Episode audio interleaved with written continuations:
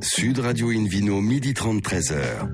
Alain Marty. Bonjour à tous les amoureux du vin et de la modération. Bienvenue à bord du numéro 1007 d'Invino depuis la création de l'émission. C'était en 2004. Comme vous le savez, nous sommes délocalisés chez le caviste Nicolas Paris au 31 Place de la Madeleine. Je rappelle que vous écoutez Invino Sud Radio à Valence, par exemple, sur 95.1 et qu'on peut se retrouver sur la page Facebook Invino, notre compte Instagram Invino Sud Radio. Aujourd'hui, un menu qui prêche, comme d'habitude, la consommation modérée et responsable avec Frédéric Guéguin pour le meilleur du Chablis, euh, bien sûr, et le vidéo quiz pour gagner un coffret de trois bouteilles de la marque Bandit Loire et un coffret Divine en jouant sur invinoradio.tv. À mes côtés, Hélène Pio, chef de rubrique au magazine Régal. Bonjour Hélène. Bonjour. Ainsi que Philippe Forbach, auteur d'un livre que le monde entier nous envie, Accord Vins Aimés. Bonjour Philippe. Bonjour Alain. Pour commencer cette émission, Invino Sud Radio accueille par téléphone Thomas Lemal, qui est cofondateur de la start-up lyonnaise OE. Bonjour Thomas.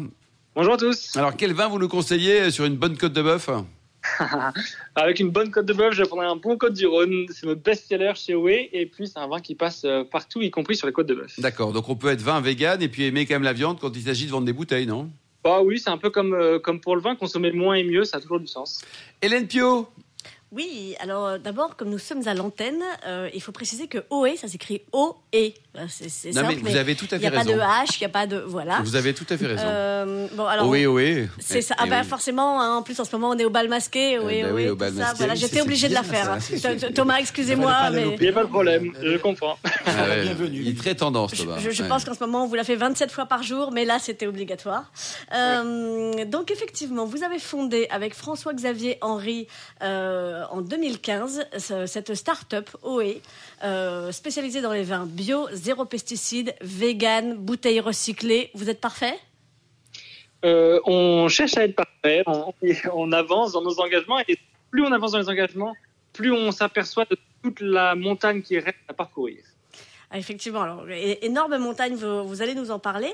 Euh, nous, évidemment, ici, on est d'abord là pour parler de vin. Alors euh, tout ce qui est bouteille, recyclage, tout ça, ça nous intéresse, mais on va quand même, même plonger dans, dans vos différents crus. Vous avez actuellement neuf références. Oui, tout à fait. Donc essentiellement Bordeaux, Bergerac, Languedoc-Roussillon, un peu de Sud-Rhône. Euh, ja- jamais vous venez dans le Nord? Enfin, c'est- c'est c'est quoi le problème? Il y, a, il y a une frontière au niveau de la Loire? Il se passe quoi?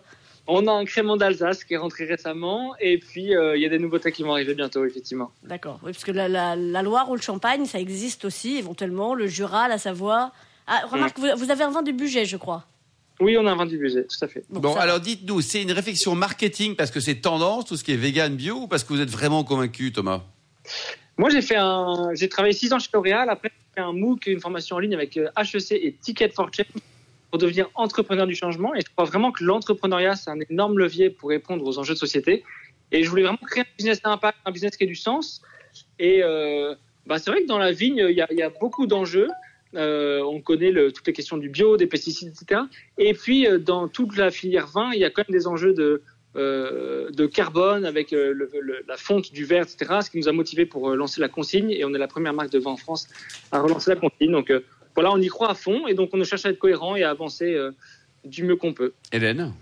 Alors effectivement, vous, vous relancez la consigne avec des chiffres très probants. hein. Euh, une- le réemploi d'une bouteille plutôt que le recyclage, comme on fait tous dans la poubelle à verre, permet d'économiser 33% d'eau par rapport à une nouvelle bouteille fabriquée, 76% de l'énergie dépensée et de produire 79% de gaz à effet de serre en moins. C'est énorme Oui. ces chiffres. Ouais, c'est vraiment énorme. Euh, c'est des chiffres que les gens connaissent peu. Et quand on voit cette possibilité qu'on a dans la main, bah, on se dit qu'on n'a pas trop le choix, qu'il faut vraiment foncer dans, dans ce sens-là. Mais alors la consigne aujourd'hui, euh, on est en 2021, euh, c'est co- comment ça se passe? Les, les gens font l'effort de rapporter la bouteille chez tous les cavistes chez lesquels ils, euh, ils achètent? Comment ça, comment ça fonctionne? Oui, exactement. En fait, euh, bah, les gens, de fait, rapportent toujours leur bouteille quelque part, ou bien, ou bien pour la mettre à recycler, ou bien, quand la bouteille est consignable et consignée, ben, le- l'épicerie, je le caviste, et là, euh, le caviste, lui, ou l'épicier, il va stocker les bouteilles vides. Ensuite, on a des partenaires qui viennent ramasser ces bouteilles vides quand il y en a suffisamment, qui vont les, les massifier, les laver et nous les revendre. Et c'est comme ça que ça fonctionne. Et donc, euh, en fait, c'est assez simple. Et les gens ont, ont vraiment à cœur de, bah, de jouer le jeu. C'est un petit geste euh, citoyen qui a vraiment du sens. Et ah, jusqu'à maintenant, vous avez récupéré combien de bouteilles vides? Et ben là, c'est encore le début. On a récupéré peut-être euh, Peut-être un millier ou un petit peu plus, non, un, peu, un peu plus quand même. Euh, mais l'idée, quand même, cette année, c'est, enfin 2021, c'est que la moitié du chiffre d'affaires d'OE soit euh, consignable. Et donc, euh, ça, ça, représente certains. C'est une bonne idée, ça, Hélène. Hein, Philippe, vous en pensez quoi? C'est euh, sur le principe, c'est bien. Alors sur le principe, c'est bien. Après, euh, ce que Thomas nous disait à l'instant, c'était que par exemple, les, bah, les, les, les, épiciers, les cavistes doivent stocker les bouteilles en attendant qu'on vienne les chercher. Mhm. Ça, ça, représente évidemment bah, de, de l'espace, voilà, de, de l'espace, donc de l'argent forcément au prix du mètre mhm. carré à Lyon ou à Paris. est-ce que, est-ce que vous avez beaucoup de gens qui jouent le jeu? Bah, on en a de, vraiment de plus en plus, vraiment parce que ça a du sens et les gens, euh, euh, les clients comme les partenaires euh, bah, cherchent à avoir du sens dans, leur métier. Après, c'est vrai qu'à Paris, c'est une des contraintes et, pour soulever, enfin pour résoudre cette contrainte-là, l'idée c'est de livrer et de ramasser plus rapidement et donc ça prend moins de stock, ça moins prend moins de, temps et, de place aussi. Alors pour terminer, votre gamme de prix, ça va, ça va de combien combien là, tout votre votre bio, vegan, tout ça là, recyclé? On est, entre, on est entre 8 et 12 euros en magasin ou bien livré depuis oeforgood.com. Vous avez également un Châteauneuf du Pape qui est un peu plus cher de mémoire. Tout à fait, ouais. Et comme le crème. Il est à combien le Châteauneuf du Pape? Le Châteauneuf du Pape, il est à 29 euros. Bon, ben très bien. En tout cas, c'est une super initiative. On va continuer à vous suivre, euh, Thomas Lemal. Ah. Merci beaucoup. Une vidéo Sud Radio. On retrouve maintenant Philippe Forbrac, qui est tout bronzé là. Vous rentrez de Corse, Philippe. C'est hein. la bonne saison finalement. On quitte un peu la, la grisaille, même si, le, même si au printemps, j'allais dire, Paris refleurit. Euh, mais c'est vrai que la Corse est quand même une terre d'asile extraordinaire. La fameuse île de beauté accueille non seulement les touristes, mais également les amateurs de vin, puisqu'il y a de très très jolis vignobles en Corse. Et j'ai eu envie de vous parler d'un de ces vignobles, parmi, je pense, les plus intéressants, les plus singuliers, qu'une vignoble de Patrimonio. Patrimonio, je ne sais pas si vous voyez où c'est exactement. Vous prenez le cap, vous descendez sur la rive. D'abord, nous sommes en Corse. Nous sommes en Corse, exactement. Pratiquement sur la latitude de Bastia, mais de l'autre côté de, la côte. Donc sur la côte dite occidentale. Et là, il y a un petit golfe magnifique euh, dans lequel vient se, jeter le Nebbio, qui est le nom du cours d'eau qui, chemine par là et qui vient dans, la Méditerranée. Euh, on est à côté de Saint-Florent, qui est une très jolie commune également, célèbre pour un festival de musique notamment et pour d'autres vertus. C'est juste au nord du désert des Adriates. Et il y a une spécificité géologique particulière à Patrimonio, c'est que c'est la seule poche calcaire de l'île ce qui évoque pour nous, les amateurs de vin, effectivement la possibilité notamment de faire des grands vins et notamment des grands vins blancs avec une vibration particulière. Et ces vins blancs, même s'il y a de très jolis rouges et rosés, hein, c'est vrai qu'il y a les trois couleurs qui existent. Hein.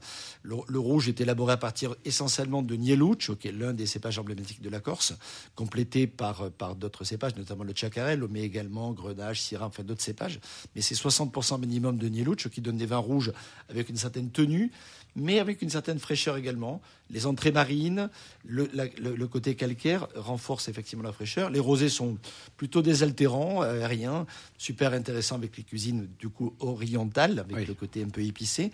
Et pour venir au blanc, parce que franchement j'ai un coup de cœur pour les blancs sur Patrimonio, c'est le cépage Vermentino, qui est un grand cépage d'origine italienne, même si on en trouve aussi euh, en Espagne, au Portugal ou ailleurs, et en France notamment euh, sur le continent par rapport à, la Corse et en France par rapport à l'Italie. On l'appelle également le roll, qui est un cépage plutôt intéressant, avec un caractère très fruité, une note florale, et surtout qui minéralise un peu avec le temps. Alors c'est un terme effectivement qui veut pas toujours tout dire et, parfois peut-être pas dire exactement ce qu'il en est, mais en tout cas cette sensation de fraîcheur, un peu minéral dû à une certaine acidité, renforcée par la géologie calcaire effectivement de cette appellation.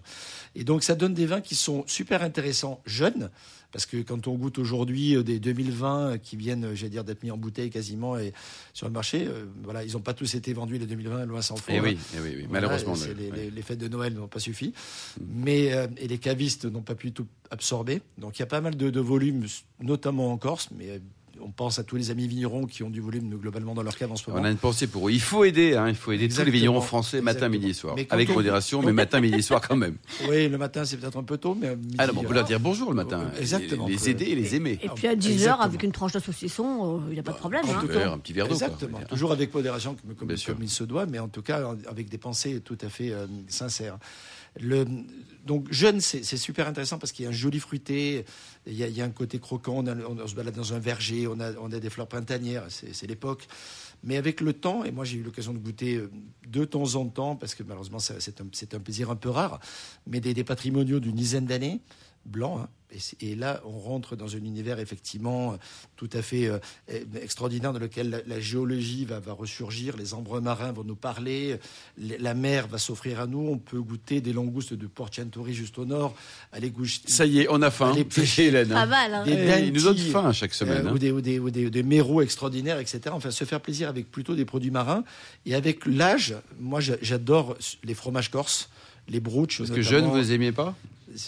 Ah, pour embrasser les filles, vous voulez dire, d'accord. J'adore le- le- fromages corses.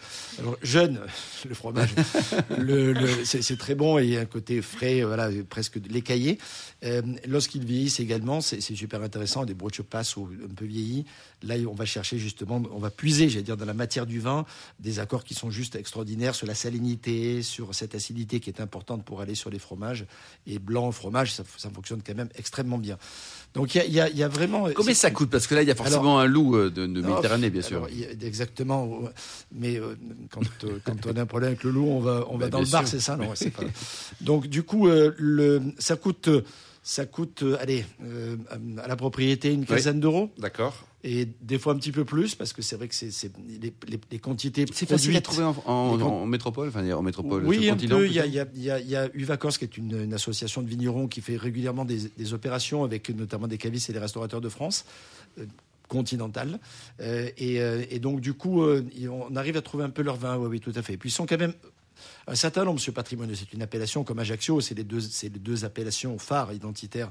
Il y a du volume, de ça Corse. dire. Quoi. Il y a un petit peu de volume, mais c'est moins évident sur les autres appellations. Et pour terminer. Philippe, température de service sur un patrimonio Alors- blanc, ce que vous aimez particulièrement Oui, jamais trop froid, c'est plutôt la température de cave. Moi, je les aime bien autour de 11-12 degrés. Les rouges, pas trop chauds non plus, euh, surtout si on est sur place là-bas. Euh, il faut éviter de voilà, des boire à température ambiante. Pour le coup, c'est plutôt 16-17. Et les rosés, la température du blanc, c'est pas mal. Quelques vignerons, euh, voilà. On peut pas ne pas citer euh, Antoine Arena et aujourd'hui euh, les, les enfants, euh, Yves Leccia, le domaine Écros, le- voilà, Oringa d'Igafort, et le domaine Gentil, et, par- par- les grands parmi les grands, euh, le, le, le, le Clos Signador, le Clos Teddy, le, le, le Nicolas Mariotti Bandi, euh, le domaine Giudicelli, Sanquilico, etc. Il y a vraiment de très, très, très Bah, belles Il n'y a que des bons vignerons. Merci beaucoup Philippe. On se retrouve dans un instant au bar à vin du caviste Nicolas pour le Vino Quiz et gagner des coffrets Bandit Loire et Divine. Sud Radio Invino, midi 30, 13h.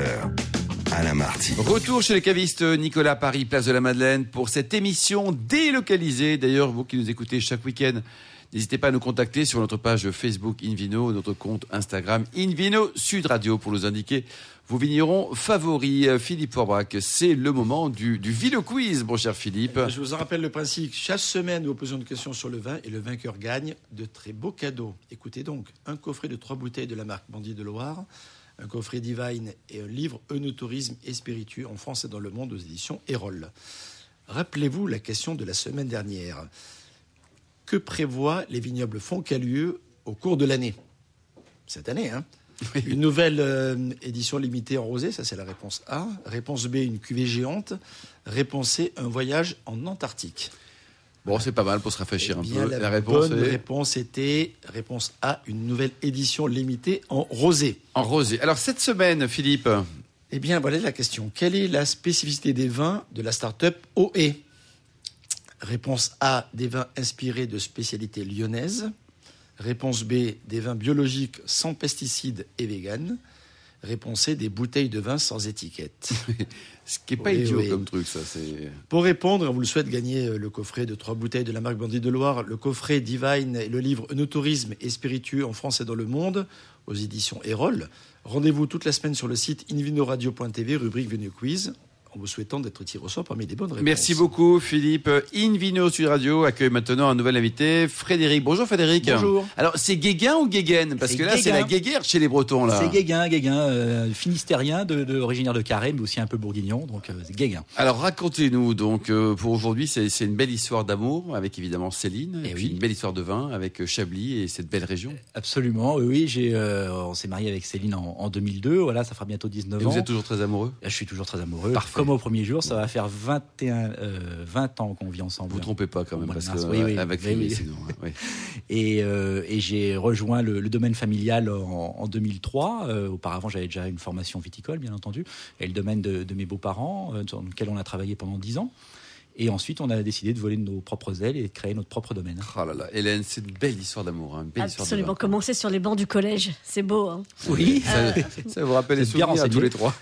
Euh, oui, enfin sur les bancs du collège. Nous, on on s'est pas rencontrés sur les bancs du collège. Nous, hein. Mais on s'est non, je un tout petit peu beaucoup plus jeune que vous. Euh, alors effectivement, on- donc vous, vous avez commencé au domaine des beaux-parents. Forcément, on les cite. Euh, C'est le, le domaine Jean-Marc Brocard, euh, extrêmement connu euh, Eh oui. à Chablis, l'une des locomotives de l'appellation. Euh, et puis Que l'on salue. Que l'on salue. C'est un garçon formidable. Tout à fait. Vous entendez bien avec votre beau-père je m'entends bien avec mon beau-père. Il faut toujours être pote avec sa belle-mère Oui. ou son beau-père. Ah, C'est je- très important pour la vie. plutôt bien. d'ailleurs, on, sa- on salue également la belle-mère de Frédéric, Claudine Petit. Il y a Vous pas de avez raison. Claudine, Qui est à l'origine, à l'origine même, parce que vous savez que mon beau-père, Jean-Marc, en fait, n'était pas du tout de la enfin, il est bourguignon, mais plutôt de, de l'Aussois, à côté de Pouillan-l'Aussois, et c'est en épousant une fille de viticulteur qui est venue à l'Avenir. Oh là là. Ça, c'est un bon plan, Philippe. hein, pour devenir vigneron, il ça. suffit d'épouser la fille du vigneron. C'est ça. Et voilà. Et comment on devient riche? Eh ben non, il, il suffit Ouais. pas tout à fait. Il semblerait qu'il faille sauf en Champagne où il y a beaucoup de veuves. Quoi. Il semblerait qu'il faille travailler un tout petit peu derrière quand même. hein. C'est, c'est- L'important, apparemment, c'est euh, d'être heureux. le mariage ne suffit pas tout à fait. Il faut bosser un peu derrière. C'est sûr. Euh, et euh, bah, c'est, c'est- c'est ce que vous avez fait. Donc d'abord effectivement au domaine familial, avant de créer le vôtre en 2013 euh, pour pour produire bah, vos vins et voilà exactement comme vous le vouliez. Alors c'est quoi votre marque de fabrique? Alors, notre façon de, travailler, bien sûr, euh, on essaie de respecter au, au plus euh, la nature. On est en conversion vers l'agriculture biologique. On est certifié HVE depuis, euh, depuis deux ou trois ans maintenant. Euh, bien sûr, c'est faire en sorte que les vins s'élèvent le plus naturellement possible. On essaie d'intervenir le minimum, aussi bien à la vigne, mais à la cave également, bien entendu. Voilà, d'être le, le plus respectueux et puis surtout de partager après, partager avec des amis et puis euh, vendre le, le vin. Vous voyez, le, le plaisir du vigneron, c'est voilà, de produire, transformer et ensuite pouvoir aller le vendre et. Partager, partager, le Partager. partage, c'est Oui, quand même oui. fondamental dans la vie. Oui, oui, je trouve que c'est vraiment important et c'est c'est le cœur de notre métier. Voilà. Alors les cépages, tiens, parce que vous avez des cépages classiques chez vous là, mais il y en a d'autres plus originaux. Et oui, euh, notamment le Sassy. Le Sassy, qui est un, un vieux cépage euh, bourguignon, hein, qui était très utilisé autrefois, euh, notamment même à Chablis, hein, avant qu'il y ait la notion d'appellation d'origine avec le, le chardonnay, le, le seigneur chardonnay.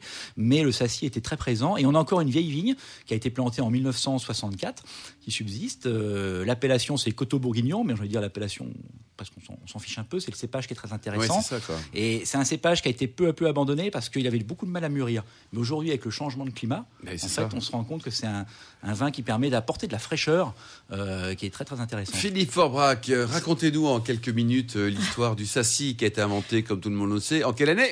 Il a été inventé il y a déjà un certain nombre d'années. Mais c'est ça, c'est ça. Vous avez deux heures. Et, C'est euh, ça, vous et- avez et- deux heures. Forbach, ouais.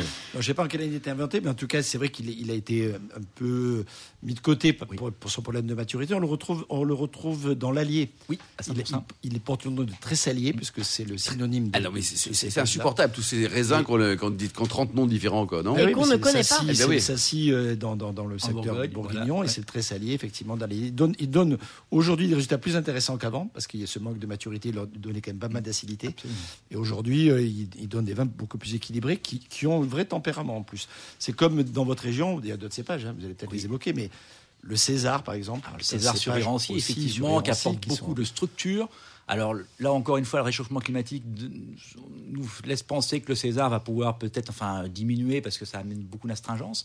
Mais on a aussi un cépage en Bourgogne qui est le Sauvignon. On n'y pense pas. C'est vrai qu'on n'y pense pas On n'y pense pas du tout. ouais. À Et si on- Et à. Saint-Brie, et nous sommes également producteurs de Saint-Brie. Et, et voilà, c'est vraiment quand on veut faire une farce à quelqu'un, on fait goûter un vin de Bourgogne. Et bien sûr, il y a le Sauvignon quand même aussi qui, bien sûr, qui en fait partie. Vous êtes un blagueur, Frédéric. Eh oui. Hein Jean-Marc aussi, d'ailleurs. hein. Jean-Marc aussi. Oh, Jean-Marc aussi, que- qu'on Alors- embrasse avec son épouse, bien sûr. Est-ce que vous êtes amusé par exemple à faire une cuvée spéciale Sassy pour voir ce que ça donne Ah, on a une cuvée, ça si. Vous Bien avez une entendu. cuvée à Sassy 100%, à 100%, ça si. Et alors, ça donne quoi? Alors, c'est un vin, effectivement, qui a un côté assez ciselé et très fruité.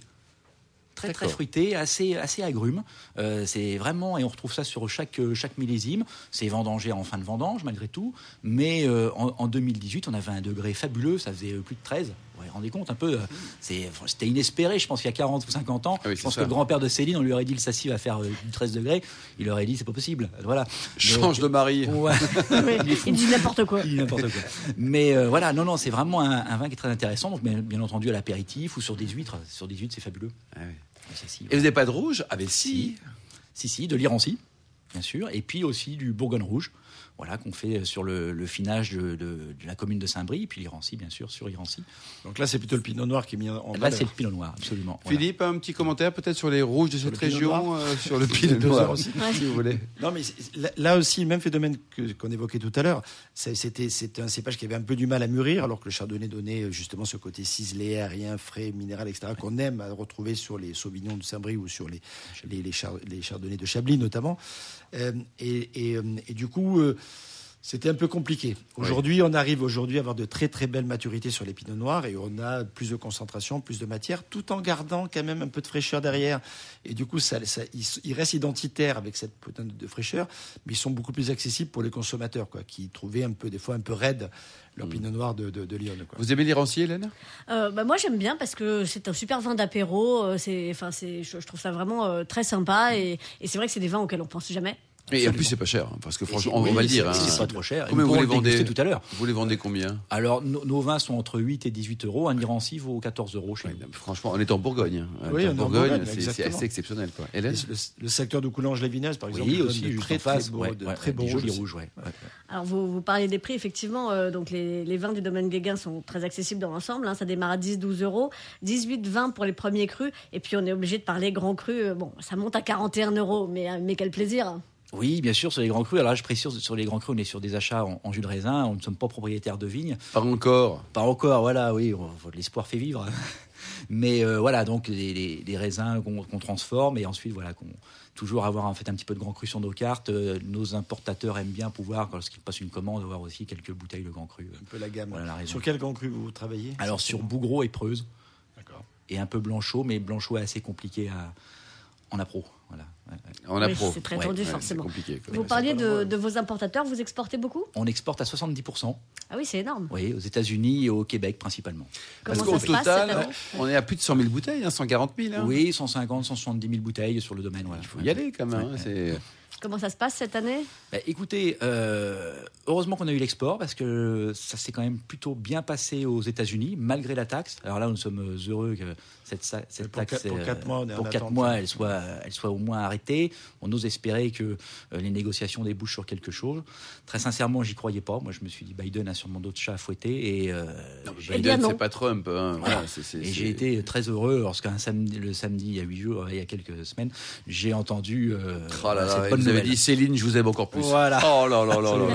Voilà. Ça représentait combien, tiens, la taxe sur une bouteille de vin? Parce qu'on parle en général de taxe de 25%, C'est une mais taxe de 25%. tout départ, on part de combien Eh bien, en fait, ad valorem, c'est-à-dire qu'en fait, une bouteille qui vaut euh, 20 euros passait à 25 euros. D'accord. Voilà. Et ensuite, donc, il y avait, euh, voilà, Oui, donc il y avait, il y avait quand même un- 25% cash. Voilà. Donc, c'était- euh, c'était significatif. Oui, Très c'est important, oui. Hélène Euh, bah, sur- Surtout, euh, forcément, quand ça monte sur des grands crus à 40 euros, euh, bon, c'est. Ouais, mais à la Alors- limite, je crois que la problématique, c'était peut-être plutôt sur les petits vins, enfin les vins moins chers. je suis entièrement d'accord avec Ouais. vous parce qu'en fait, on touche une clientèle, je veux dire, une classe moyenne. Et bah, bien sûr, l'augmentation de prix est beaucoup plus significative pour une classe moyenne. Alors, pour les gens qui ont vraiment des moyens, ma foi, sur une Oui, de grand 40 cru, ou 50 euros, allez, on y ça arrive. va quoi. pas changer grand-chose. Oui, c'est vrai. Ouais, je, comprends. Euh, alors, un autre sujet qui, vous tient à cœur, justement, bah, c'est le partage. Alors, bon, euh, avec les Américains, les Québécois, avec les Français aussi, et, euh, notamment en tant qu'ancien président de la Fédération de défense de l'appellation Chablis, que vous avez été de 2011 à 2018, euh, vous, avez à cœur de défendre la convivialité autour du vin. Et, je me suis laissé dire que l'agro-bashing en ce moment, ça vous sortait vraiment par les trous de nez. Oui, ça, ça- ça m'agace fortement. Alors, il y, a- il y a deux choses, effectivement. Il y a, l'agribashing euh, d'une manière générale, mais aussi à travers la viticulture. Moi, je trouve qu'on est une profession qui, qui se remet en cause constamment. Ouais. Si je vous disais que je bon, je suis pas très vieux, j'ai 46 ans, euh, j'ai appris euh, à travailler à 25 ans. Et on travaille vraiment différemment par rapport à ce que j'ai pu apprendre à l'école.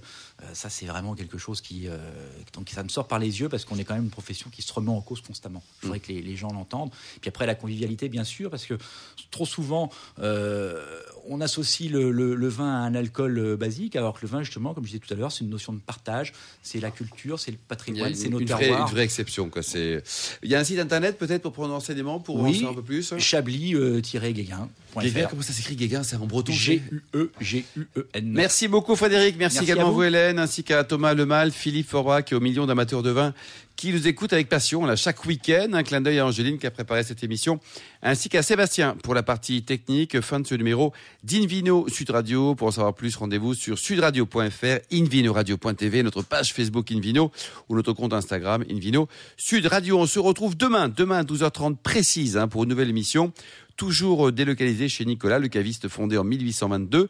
On recevra donc Jean-Rémy Mourad et puis Freddy Torres pour le, concept du vin de cartel et Nicolas Le Saint, auteur du livre Couleur et Vigne, également directeur du château Régnac. D'ici là, excellent déjeuner, restez fidèles à Sud Radio. N'oubliez jamais, encourager tous les vignerons français et surtout respecter la plus grande des modérations.